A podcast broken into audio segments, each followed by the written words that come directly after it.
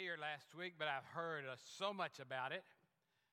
I'm tired of you bragging about David and choir and music. Not really. I heard it was just wonderful as the uh, nations were represented, as you heard from David Jacket and the message he brought to you.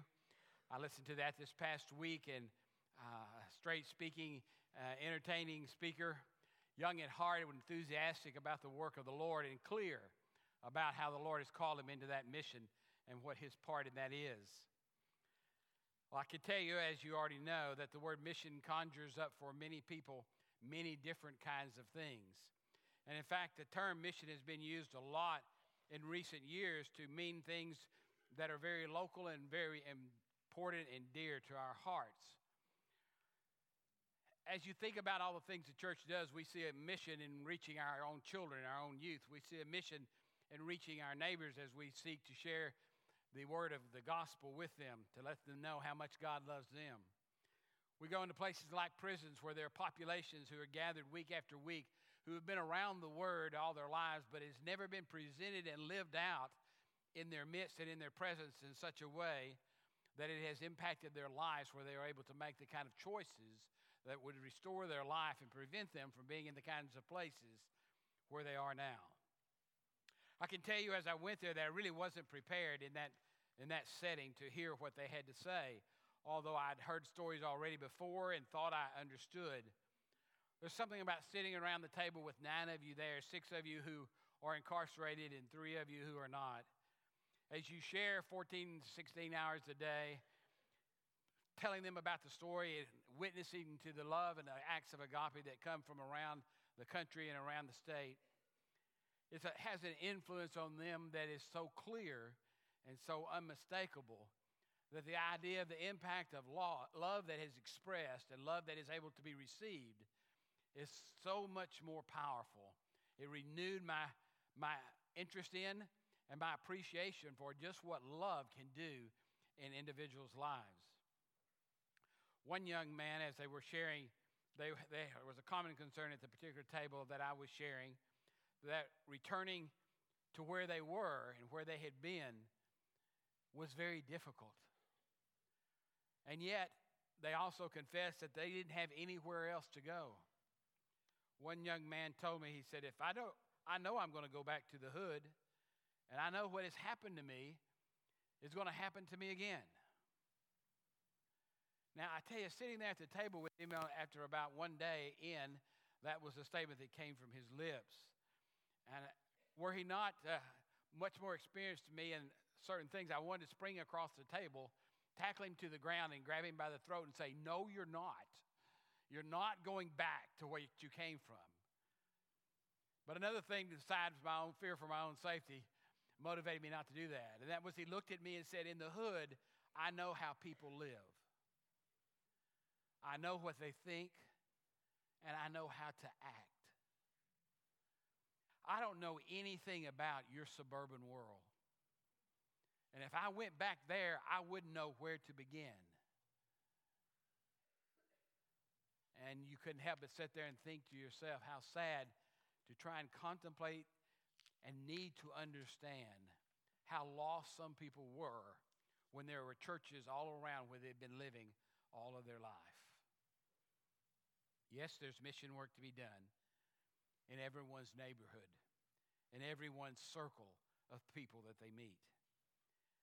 And yet, there also was some hope that was there by the time the week, weekend was over, four days. They, one after another, told us of how that meeting with them had restored their image and trust and their willingness to try. That they had a new sense of hope because people actually did love them, people they had never even known and had reached out to them in so many and remarkable ways. And so we felt like things were happening, and people were saying, I'm not coming back. I'm going to make a new effort. And the young man who was so vocal on Friday by Sunday had decided to give it a try. He wasn't ready to commit yet, but he was willing to entertain the idea that perhaps there was hope even for him.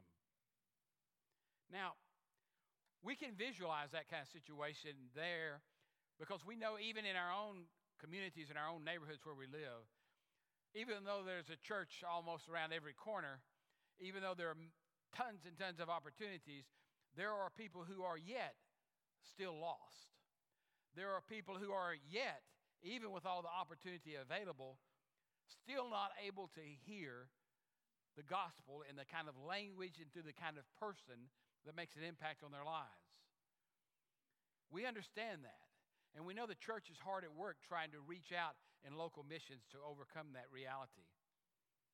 But now, when you think about that being difficult, think about if you've lived in a nation far away from here, where you've never heard the gospel of Jesus Christ spoken in your own language, where there is maybe a handful of churches in a land that's literally filled with millions of people who are following another spiritual way. Imagine what it's like to them to try and understand God when uh, they first see it perhaps on the internet or they first see it perhaps on some pamphlet that somebody's given them. Or imagine if they've never seen it at all. Imagine a culture, if you can, and let me tell you, unless you've been abroad and stayed for a significant amount of time, you can't, you can't comprehend it. But when you try to, think about a culture that has no influence of the God of Abraham, Isaac, and Jacob, that has no influence of the man Jesus in it, in their calendar, in their way of thinking, in their daily lives, cultures, and customs, in their families, in the places where they worship. Think about them. And maybe you begin to think, well, why would I spend so much time thinking about that, preacher? There's a lot of work to do right here. Well, I'm going to see if this morning I can give you a reason to think about that, as well as your own present circumstances and the needs around you. Last week from David, you heard in his message that the Bible is a book with one story, beginning in Genesis and going all the way through the book into the end of Revelation.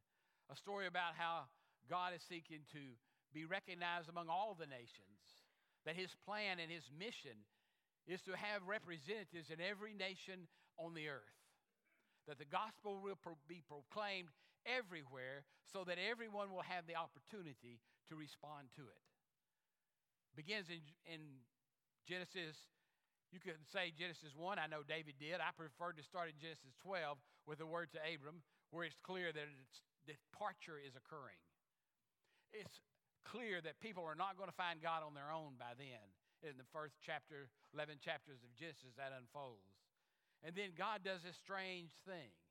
He saves the world by talking to one man who is 75 years old, married to not a younger woman, but barely a little younger. And he tells them, I'm going to have a great nation through you. And they laugh. Yeah, right. I'm 75 and she's too old to have children. How, how are we going to become a great nation? He says, Through you, all the nations of the world are going to be blessed. That's God's promise to Abram before he became Abraham. That is still his promise to Abram today, and he's still seeking to fulfill that through the church of our Lord Jesus Christ. And obviously, we still have work to do.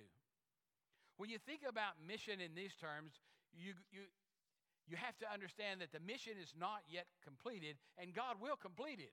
People say, Well, I wonder when God's going to return. Well, not yet, because we hadn't done our part yet. Until the gospel is proclaimed in every place, God is not going to return because his mission couldn't be completed. And God will complete his mission. Then you start asking yourself those nosy kinds of little questions. If the mission is not complete, what is it that we need to do? And I believe David made that pretty clear. We need to reach out to the unreached people groups of the world, the ethnic groups who are not yet able to hear in their own language and culture from indigenous churches the message of the love of Jesus Christ. That is the goal of missions in the strictest of senses. You see, what we call mission often in our area is reaching out to people who are unevangelized or who are lost by their own choices but not lost because their culture has not been reached. We live in a reached generation. Even though we have many people saying no to Jesus, they know who Jesus is. That is an important group of people to witness to, yes. It's part of the ministry of the church. But it should not be to the exclusion of our intense efforts to reach out to billions of people who have never heard the name of Jesus Christ and never had a realistic opportunity to respond. By the way, Carrollton, you taught me that. I came here a well experienced United Methodist pastor, and I was used to sending in the apportionments where we did our mission work around the world hearing about some really, really, really large churches who did above and beyond that, always impressed by that, but never really being part of individual congregations who went the extra mile, planned to intentionally seek to change the path of the world till I came here. And I got here and found out you were reporting some 13 or so missionaries. And I said, What? How do they do that? Really? And I was impressed by it, but not impressed by it enough to find out all that you were doing.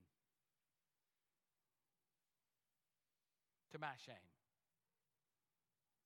I never really understood what some of the quiet voices were trying to tell me as they kept saying, Have you read this book? No. Have you read that book? No, not really. Would you like to? Sure, I'll always take a book. Maybe I'll read part of it, and sometimes I get hooked and I read all of it. Finally, Lauren said, I'll send you some information. I said, Well, I don't want to say what David said.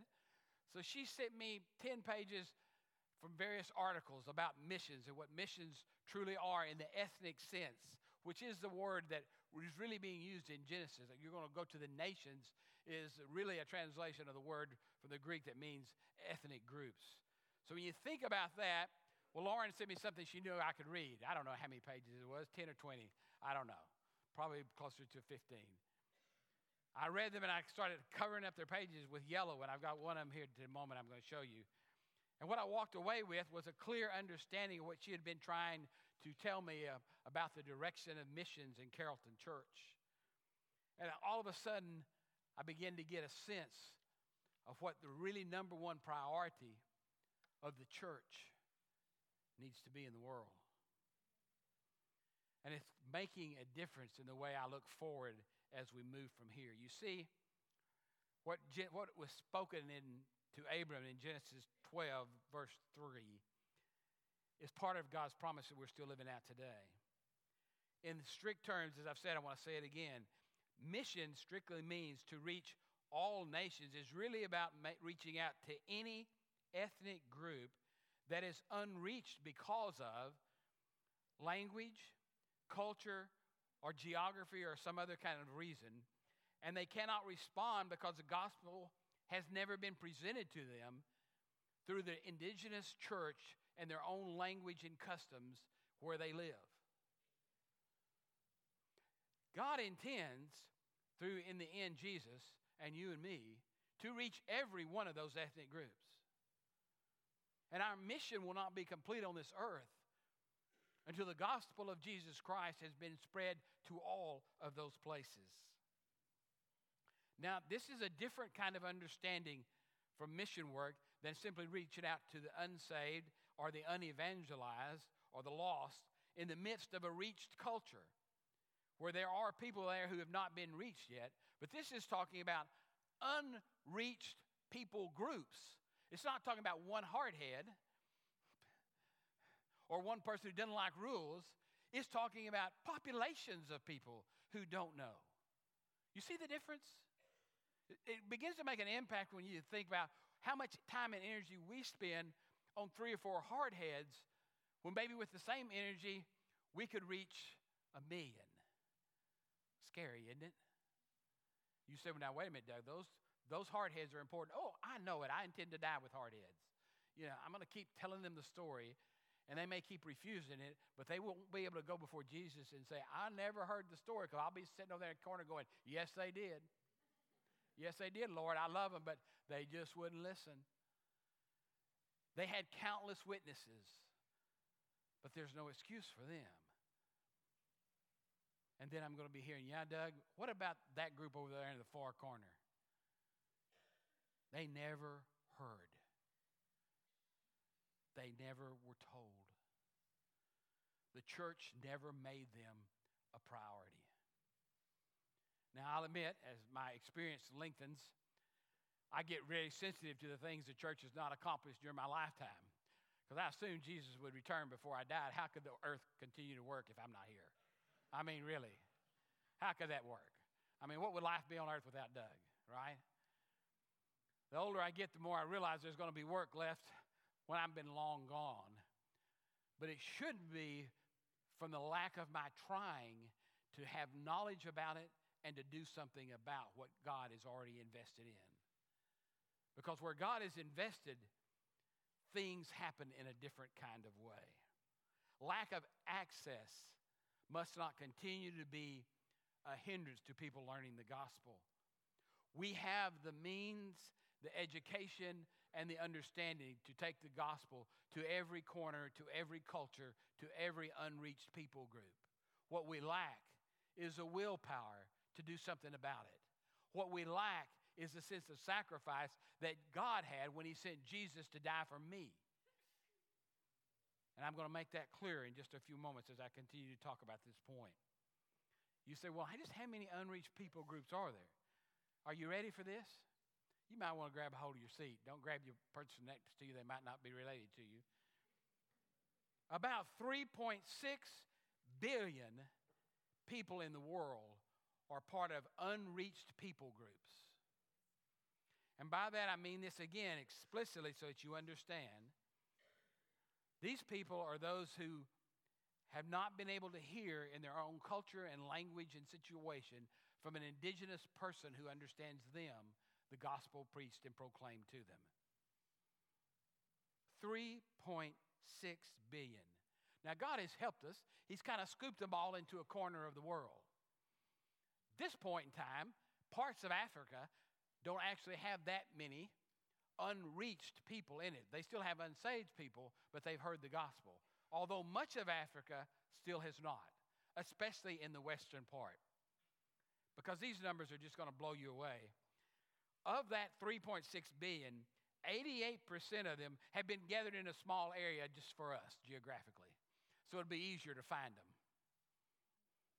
88% of 3.6 billion live in what is referred to in missional circles as a 1040 window, which means between 10 and 40 degrees latitude from Western Africa to Eastern Asia, 88% of those people are living waiting, not expectantly. The expectancy is coming from heaven. God is waiting for us as a church to reach them with the gospel, whatever it takes. It's already cost the loss of his son.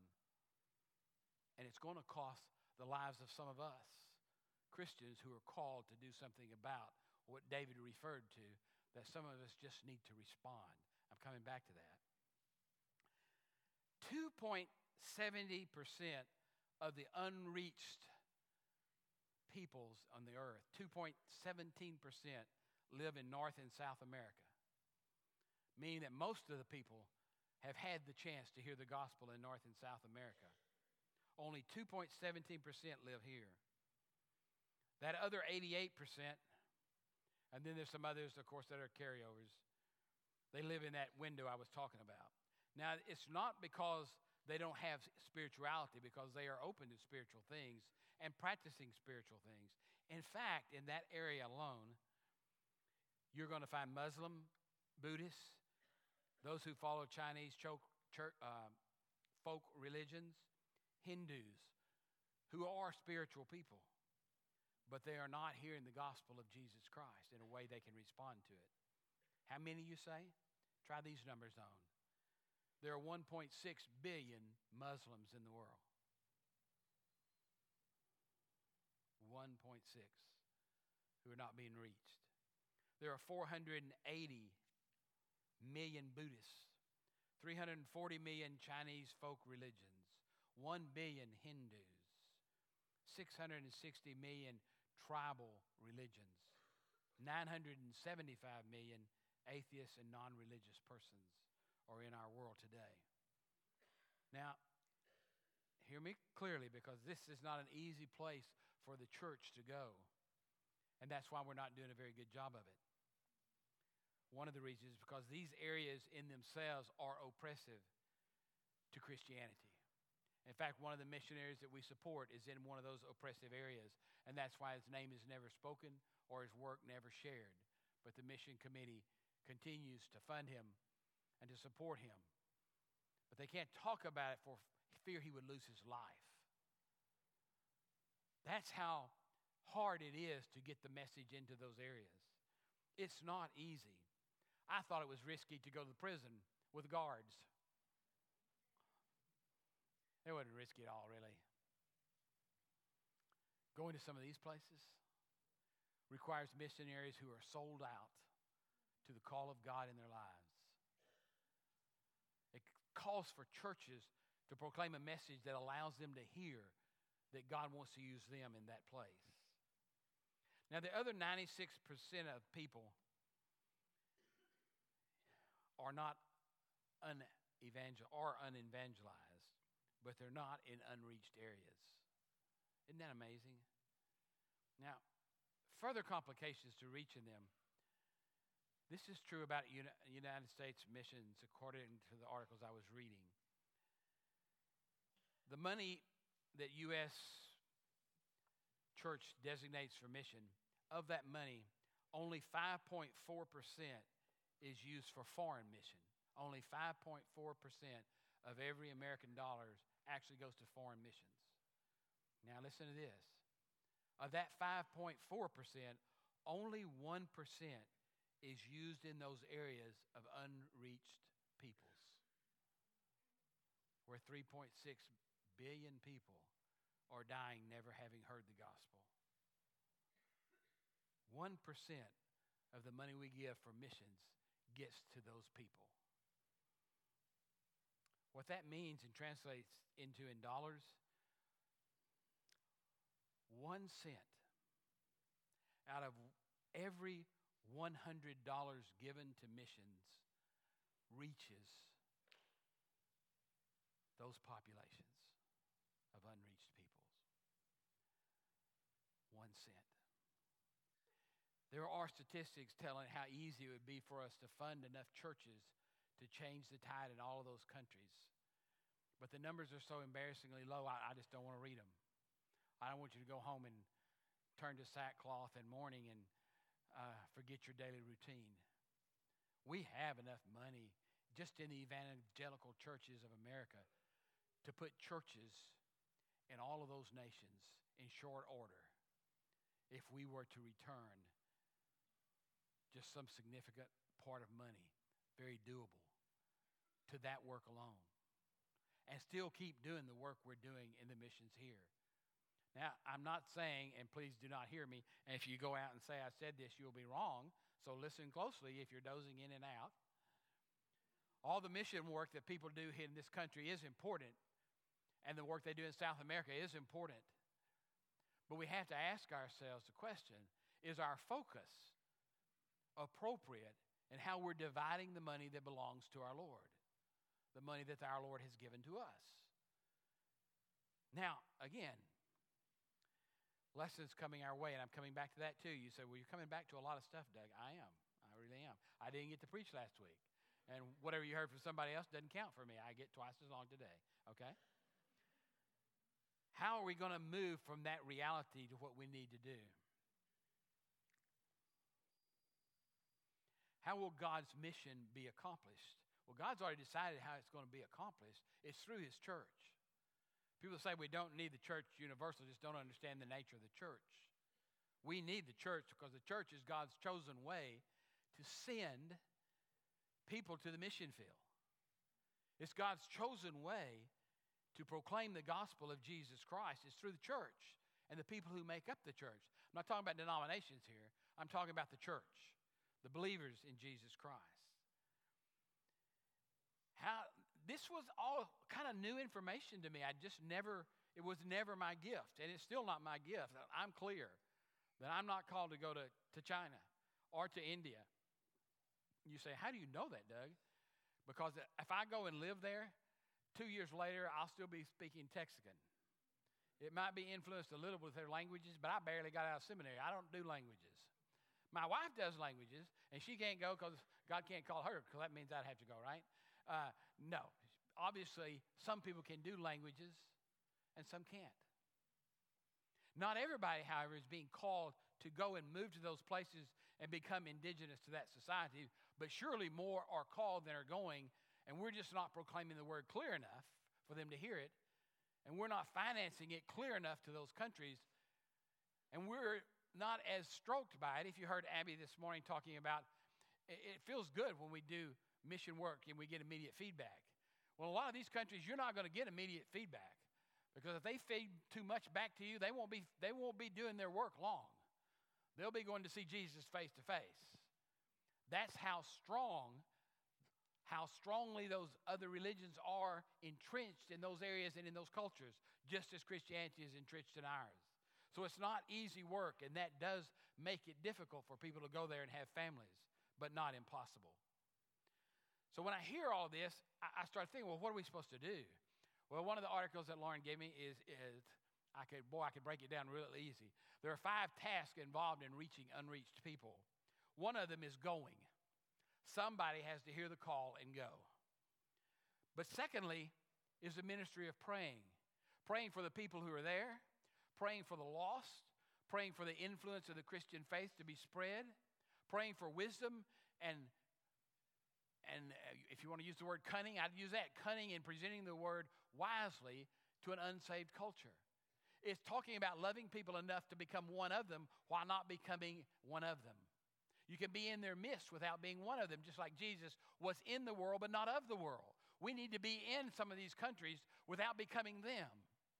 But we need to so identify with them because of our love for them that we understand their culture and their ways, and then God can reveal to us how we can share the gospel with them in a way that makes sense in their context, in a way that will allow them to respond, and the change can become from one person to another, from one village church to a city church, from one thriving place of Christian activity to another. And you say, well, what does that look like? It looks like Cambodia. you teach me so much. A lot of our money is appropriately going in missions to the work in Cambodia, or it's going through Hearts for Cambodia. It's not just what we give them in the budget that matters, it's what our support of Chiv and Emmer as they continue to do it. And Heart for Cambodia is largely supported by a lot of United Methodists out of this congregation in an extra giving yet above and beyond. What has happened? Well, because Chiv is so special. You know Chiv. Who could say no to Chiv, right? A feisty little terrier becomes a bulldog when he gets over there for Jesus, right? The bulldog who didn't want to go. And we said, well, we don't have any more Chivs. Well, listen, let me tell you, if it wasn't for Emma, Chiv would never make it. His six weeks would have become, you know, three weeks or two weeks. But because he heard through you, the church, a call for this church to go to Cambodia, he went. And guess where Cambodia is? It's within those people groups that I was describing. Once there was no church in the areas where Chiv was going to, now there are seven congregations. Seven.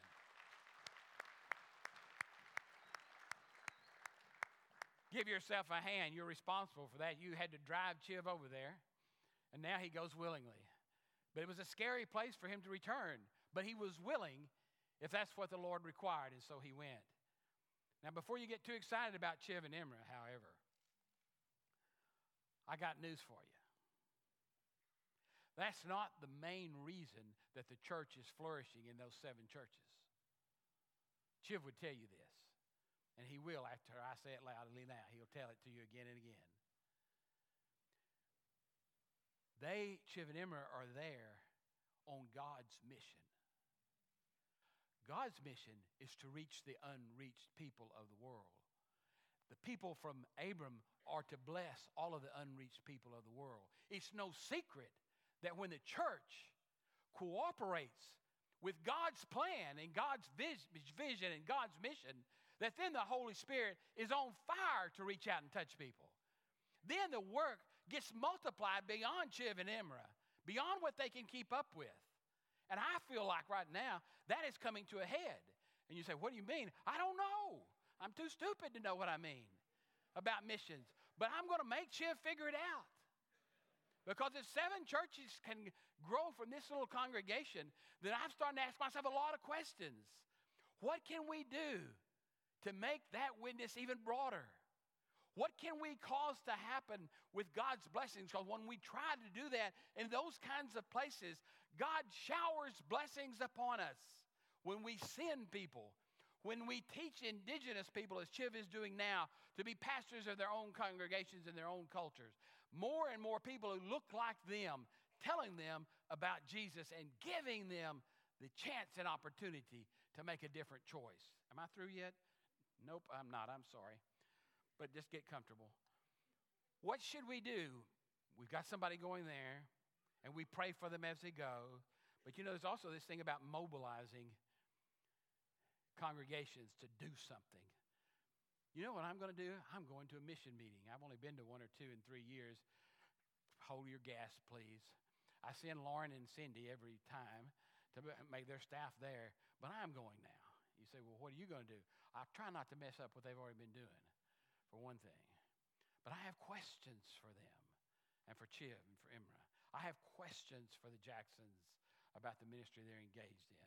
I have questions about what we can do and what will it take to be more faithful to what I consider the primary emphasis of God is reaching the unreached ethnic groups in our world.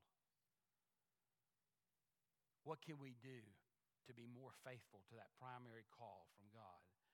Another thing to do is not only to, to be mobilizing people, but here's another one for you welcoming the foreigners who are already in our own land, who are receiving educations here and are going to return somewhere else.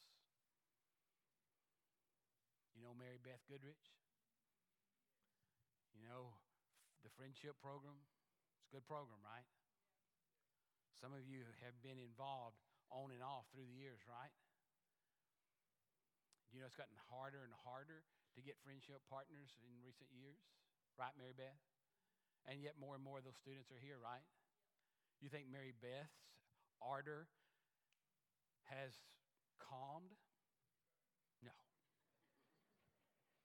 Have we poured water on her sometimes as a congregation? Yeah. And what about the work being done by Dan and John and the organization they support in ministries around the world? in some of those same kind of places. They are fired up and ready to go. But what can we do to be a more welcoming people? Okay, now I got this. I have only one hard question today. The question I'm going to ask you about how much money you're planning to give is not hard. Money's easy for y'all. You're the wealthiest people in the world, so I don't worry about that. Here's what I worry about. Now, some of you are going to rebel at this next question. And I want you to know that God told me to ask you this question seriously. How many of you in your homes have a bedroom that is rarely, if ever, used in that house you inhabit? Sally's your hand raised back there? My eyes don't work as good. I've got on my normal glasses, and you know that's not many of you, and some of you are just not telling the truth. I'm gonna try it again. I'm gonna ask you the question again. How many of you have a bedroom in your home that's not being regularly used? Raise your hand. Are you telling me the rest of you have somebody sleeping every night in your bedrooms? That's what you're saying to God today? Anybody else want to raise their hand? This is your chance. Otherwise, it's between you and God, right? Not between you and me. Just saying.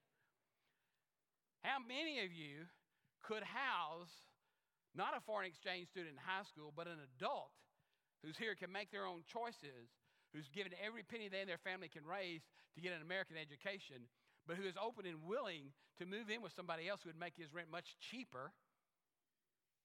And they would also have the chance to live before him a witness of a life that is Christian. Perhaps a dozen people a year going back to those countries in the Far East who had lived for two years or three with an American family and went back to their home can reach more people in the first year they're back than we can reach in 10 years of hard labor in cross cultural evangelism. So now here's the other question for you.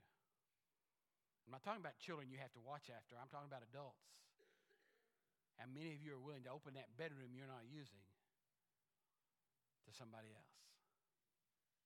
And many of you are willing to share your faith just by the way you bless your food, by the way you go to worship, and by answering the questions they ask 12 months after they moved into your house. The first 12 months, it'll be all about culture, maybe.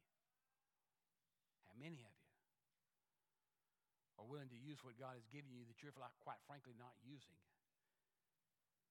in order to reach these unreached peoples around the world?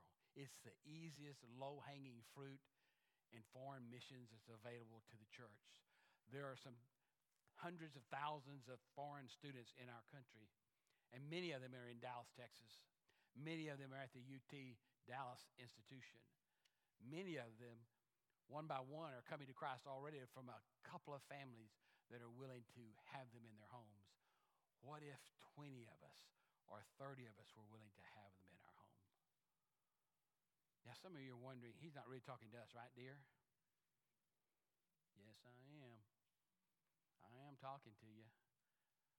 I just wonder if you're listening.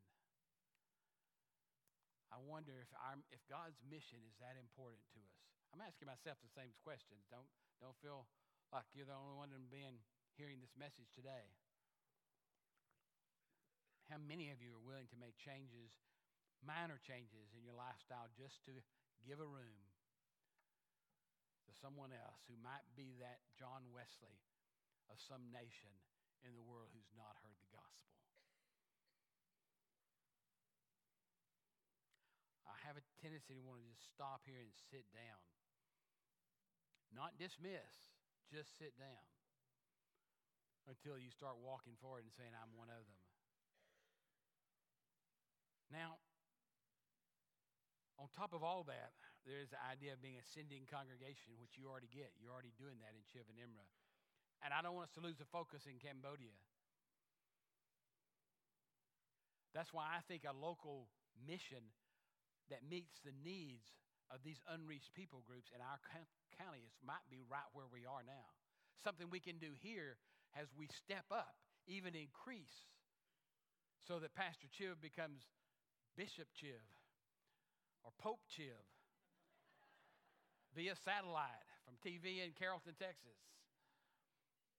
to 40 churches in Cambodia, which might actually have a chance to reach most of the whole unreached people groups in that nation. Think about that. Concentrated effort with a focus can sometimes accomplish what many shots never can. Don't get nervous, Chiv. We won't leave you alone in this process. How many of you are willing to come to a class and learn what it looks like to actually host a student from another country in your, in your home? We've had a German student, we've had a Korean student in our home as high school students, and it changed the dynamics in our family. They became our family. It, was it killed us when our German girl left after one year. But those were still youth, those were still teenagers. It would be at a different level to bring an adult into your home that you could relate to, listen to, and understand their culture from the Christian perspective, and be able, when they were ready, to share it with them. We need classics telling us how to do that. And we're going to have them. Help us how to reach the lost in our reach contest context will be a direct result of learning how to reach people in a different culture. Because a little a person as an individual sometimes is a mini culture in themselves of why they are not responding to the gospel. I'm convinced after being at the prison, if there was somebody to hold the hand of prisoners when they get released, a large number of them could change their lives. But when they get out, they've so alienated most of their family members and worn them out through the years with bad choices that many people, most people, are afraid to lift them a helping hand. But when you see them weep and pour out their hearts, of how hopeless they feel. What would it look like for a church to be so concerned with people in that context that we can learn how to do in a healthy way what would be good for them when they come out. What can we do to help that contrary neighbor we've been witnessing to for 40 long years? And they just won't come out. Maybe nothing, but maybe moving on using those energies elsewhere might make a larger difference for the kingdom.